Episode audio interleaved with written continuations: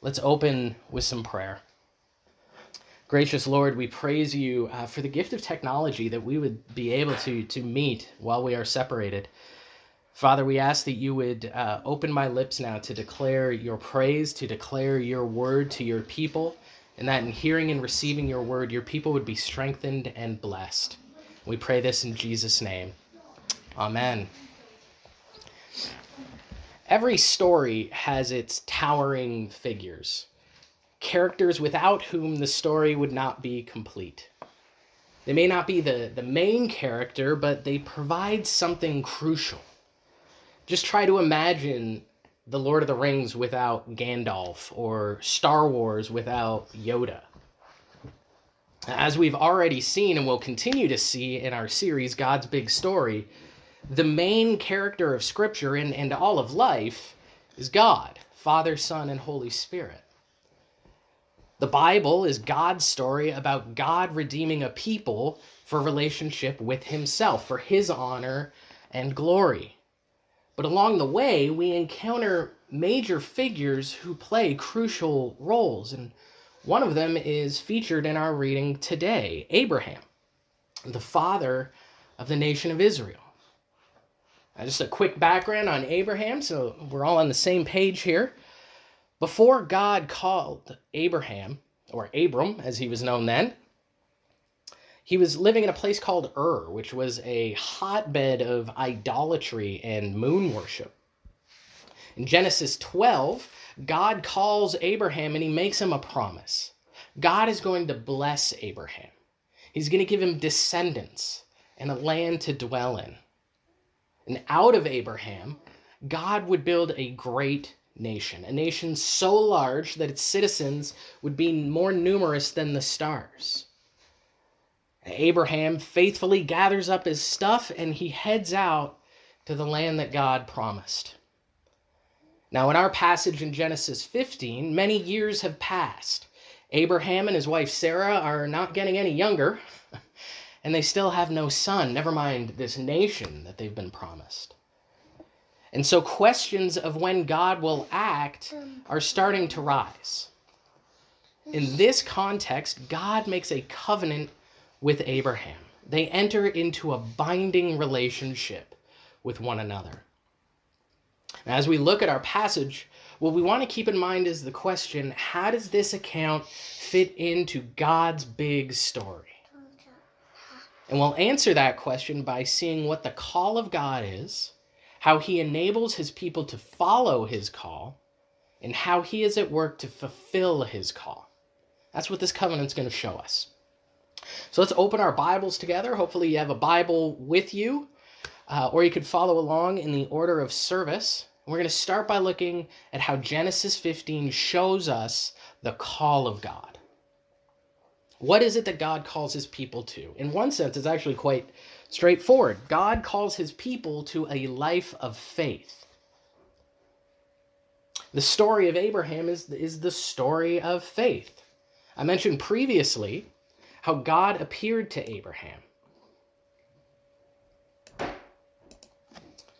And he told him to follow him to a land he didn't know, away from the life he did know and the family that had supported him. Those first steps were steps of faith. But time has gone on, and Abraham is wondering the joys of church at home. Abraham is wondering when this is going to pay off. And he says to God in verses 2 and 3, Lord, I still have no son and heir. This guy, Eliezer, he's going to be my heir. And look, uh, he's a fine individual. I like him. He's a nice guy, but he's not the son that you promised me. And clearly, I'm paraphrasing a little bit there. God responds with words of surety This man shall not be your heir. Your very own son shall be your heir. There's no wavering here. It's a sure promise. God has said it, and it will happen. That's true of all of God's promises. He says it, and it will happen. This shows us what Derek Kidner points out that faith is about trusting in the promises of God.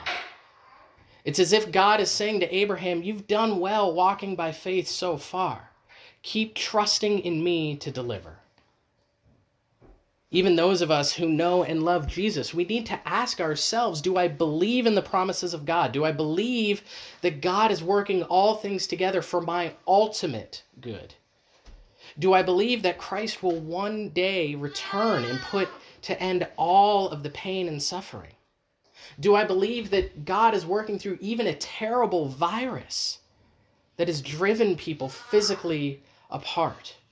That perhaps he's using this time for people to consider again our own limitations, our, our own mortality, and to drive a people that have fallen so far away from God back to him.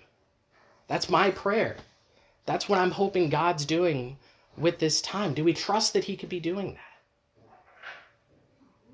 You know, often we don't ask questions like these because we think that living by faith means shutting off our brains, right? Never asking questions or pursuing truth, but just accepting and blindly believing like we're, we're mindless lemmings marching towards the edge of a cliff. But that's not what the life of faith is. Notice that Abraham asked God questions here. And he asks another in verse 8. He says, O Lord God, how am I to know that I shall possess it? Meaning the land that he was promised. And God never rebukes Abraham for asking these questions. In fact, he comforts him with answers. You see, the problem is not asking God questions, it's asking questions of God. It's asking questions that doubt who he is, his goodness, and not trusting in the promises he made. Abraham is not doubting that God would deliver, he's asking when and how questions, not if. We can ask questions. We just need to know why we're asking them. You know, if they're doubting questions, or if, like Abraham, they are questions along the lines of, Lord, I believe, would you help my unbelief? I believe in you. I trust in you. Strengthen my faith. Questions like that are questions worth asking. Asking saying to God, I don't know why this virus has happened. Lord, I don't know why you've taken sports away from me. Let me tell you, you want to see me struggle, get rid of sports for an extended period of time. Lord, we don't know why you're doing this. But would you help us to understand? Would you help us to see how you can work in this? Would you strengthen my faith? Would you help me to trust you more? And that's exactly what God does. He calls us to a life of faith and then he enables that call. And he does that by pointing people away from ourselves and toward him. Look at how our passage starts. Before Abraham can say anything at all, God says, Fear not, Abram, I am your shield. Your reward shall be very great. Before anything else can be said, God is telling Abraham to look to him. When we have questions and wonder when God is going to do what he's promised, we have that reminder I am your shield. A shield is an instrument of protection. And while you have a shield, you have security. That is who God is. He is our protector, our shield, a very present help in times of trial. So we need not worry. God is our shield. And who is this God? He is the Lord of all, He is the sovereign creator of the universe. Abraham asks these questions, and God takes him outside of his tent and he says to him, Look up. Verse 5 Look toward the heaven and number the stars, if you are able to number them. So shall your offspring be. Once again, sure promise. There's no equivocation here, there's no wavering. It is sure. Two things we want to take away from this. First, ask again who are we questioning? We wonder how God could do something or when he'll act, and he points us to himself. He is the God who created the stars. There's no way that Abraham or any of us could know how many stars there are in the sky, but God does. He created every one of them. And Jesus will tell us later that God knows every hair on our heads. That is the God we are asking questions of. That is the God who is our shield. He is the God who spoke life into existence, who made the stars we marvel at, who made the birds that sing and cheer our hearts, who made our children. God is sovereign and He is in control. And because of that, because of who He is, He tells us not to look to ourselves, but to Him. Second thing we want to take away here God calls us to look at the bigger picture. How we are called to be a part of something bigger and greater than ourselves.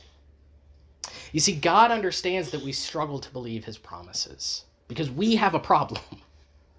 We make a significant mistake all the time, which is to take the promise of God and get so tunnel visioned that we apply those promises to every second of our life. Sweetie, come on down. You see, we read things like Romans 8, where Paul writes, and we know that for those who love God, all things work together for good. Or Jeremiah 29 11. I know the plans I have for you, declares the Lord plans for your welfare and not for evil, to give you a future and a hope. We hear those things and we think, Amen, right? My life's going to be amazing. No troubles for me. And if any moment of our life becomes difficult, we think, well, where are you, God? Why aren't you holding up your end? I've been doing this like crazy this week, right? Lord, we finally have this positive momentum at our church. We're seeing you at work at St. Aidan's. We're getting ready to bust out of the doors and do amazing kingdom work. And now you're telling me, shut it down for three weeks.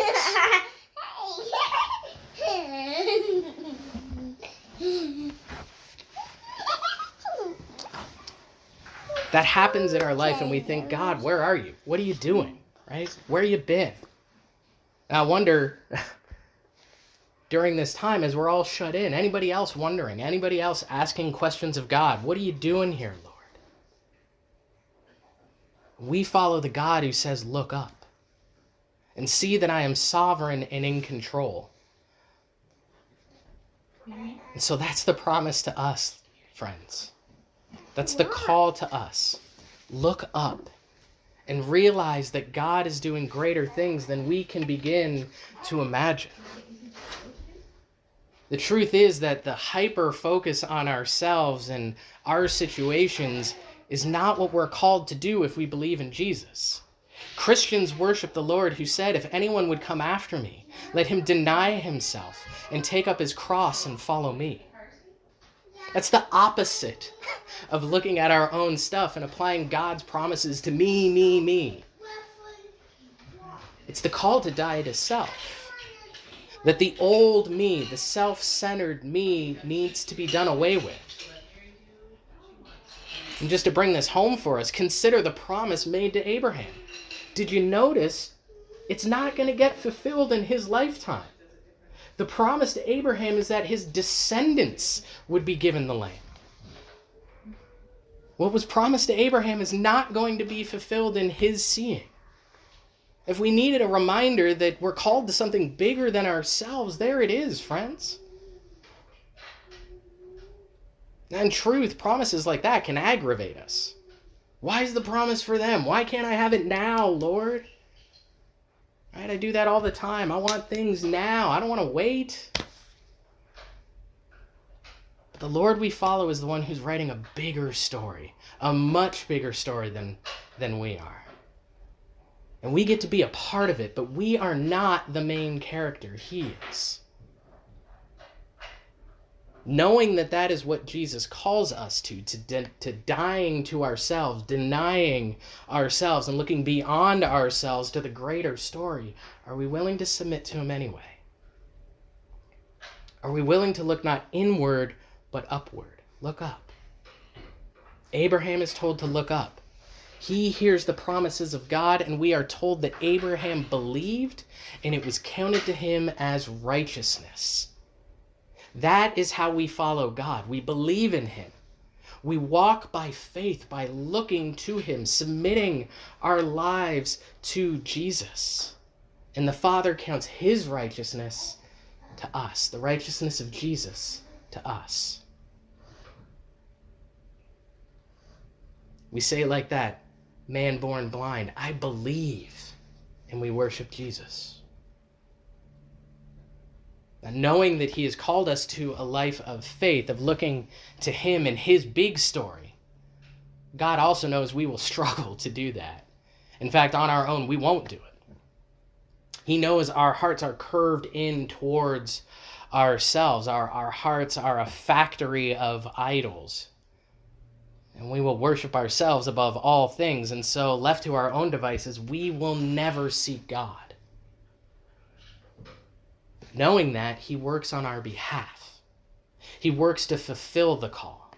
Where do we see this? Well, Abraham asks, How will I know, Lord? Show me how you're going to fulfill this promise. And in response, God says, Bring me a heifer, a goat, a lamb, a turtle dove, and a pigeon. Well, of course, right? That makes perfect sense. Anytime I ask God something, He always says, Go get me a bunch of animals, right? This makes absolutely no sense to us. What's going on here? Well, to Abraham, it would have made perfect sense. He knows exactly what's happening here. God and Abraham are about to start a covenant ratification ceremony. You see, back in the ancient world, you couldn't write out a contract. You couldn't list what each person would do and the consequences of not doing it and then sign on the dotted line. What you would have instead is one of these covenant ratification ceremonies. You would take animals and you would cut them in half, putting two rows down, making a center aisle for the two people who are entering into the covenant to walk shoulder to shoulder down. They'd walk down this aisle. The animals were cut in half as a way of saying that if either of these people should not uphold their end of the covenant, that should happen to them. They should be made like one of these animals, killed and torn apart. And so that's what's happening in verses 12 through 21. It's this covenant ceremony.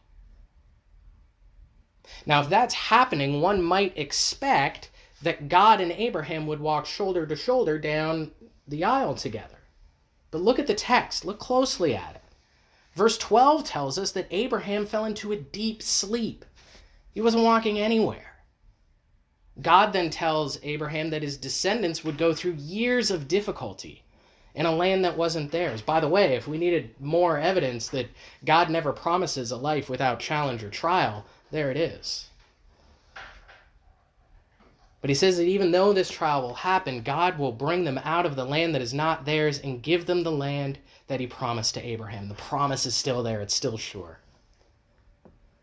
Now, if all that wasn't fascinating enough, here's where it gets really interesting. Abraham and God don't walk down this aisle together. Rather, we read in verse 17 a smoking fire pot and a flaming torch pass between the pieces. All right, so what's going on here, right? This just sounds like more more weird to us, right? We don't get this.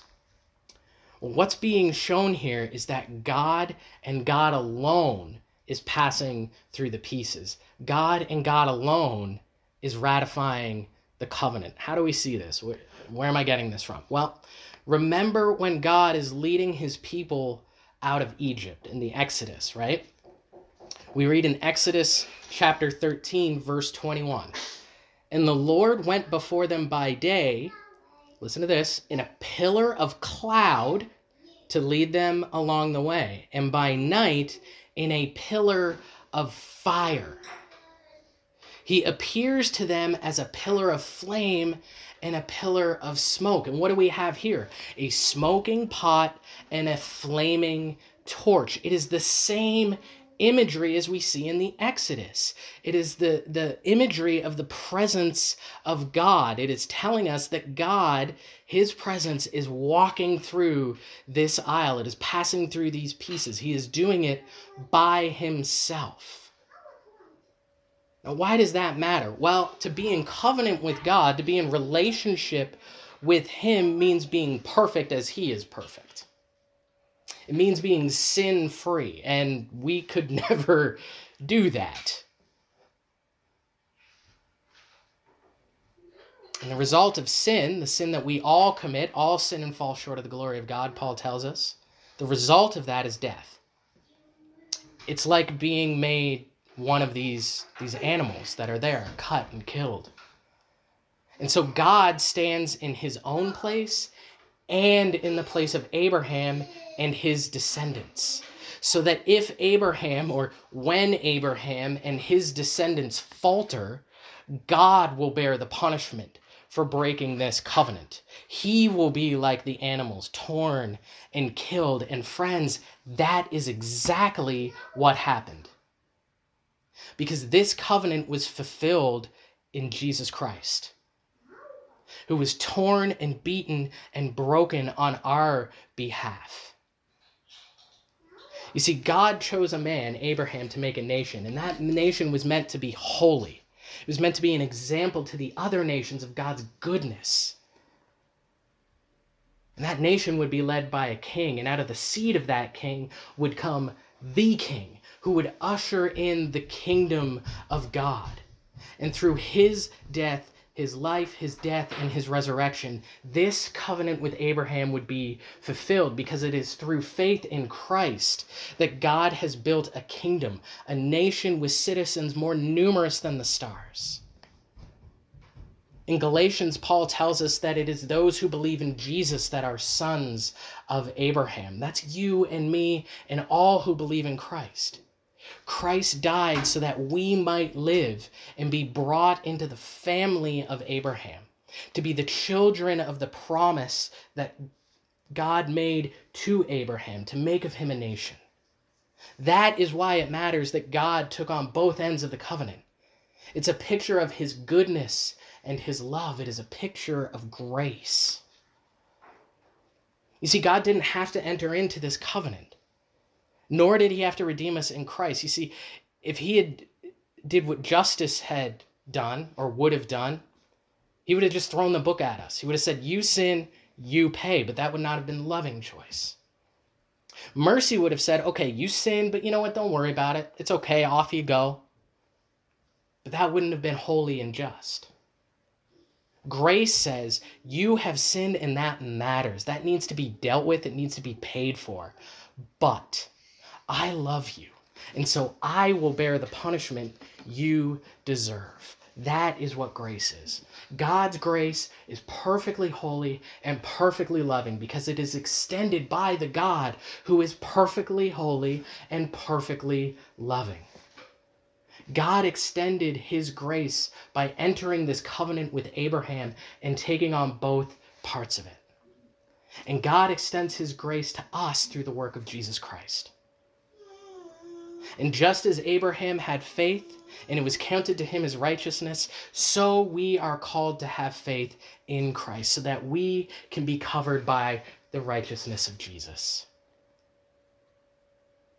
God knows that we couldn't uphold our end of the bargain, and so He does it for us. In response, He calls us to believe in the promises He makes, to have faith that He is the God who loves us.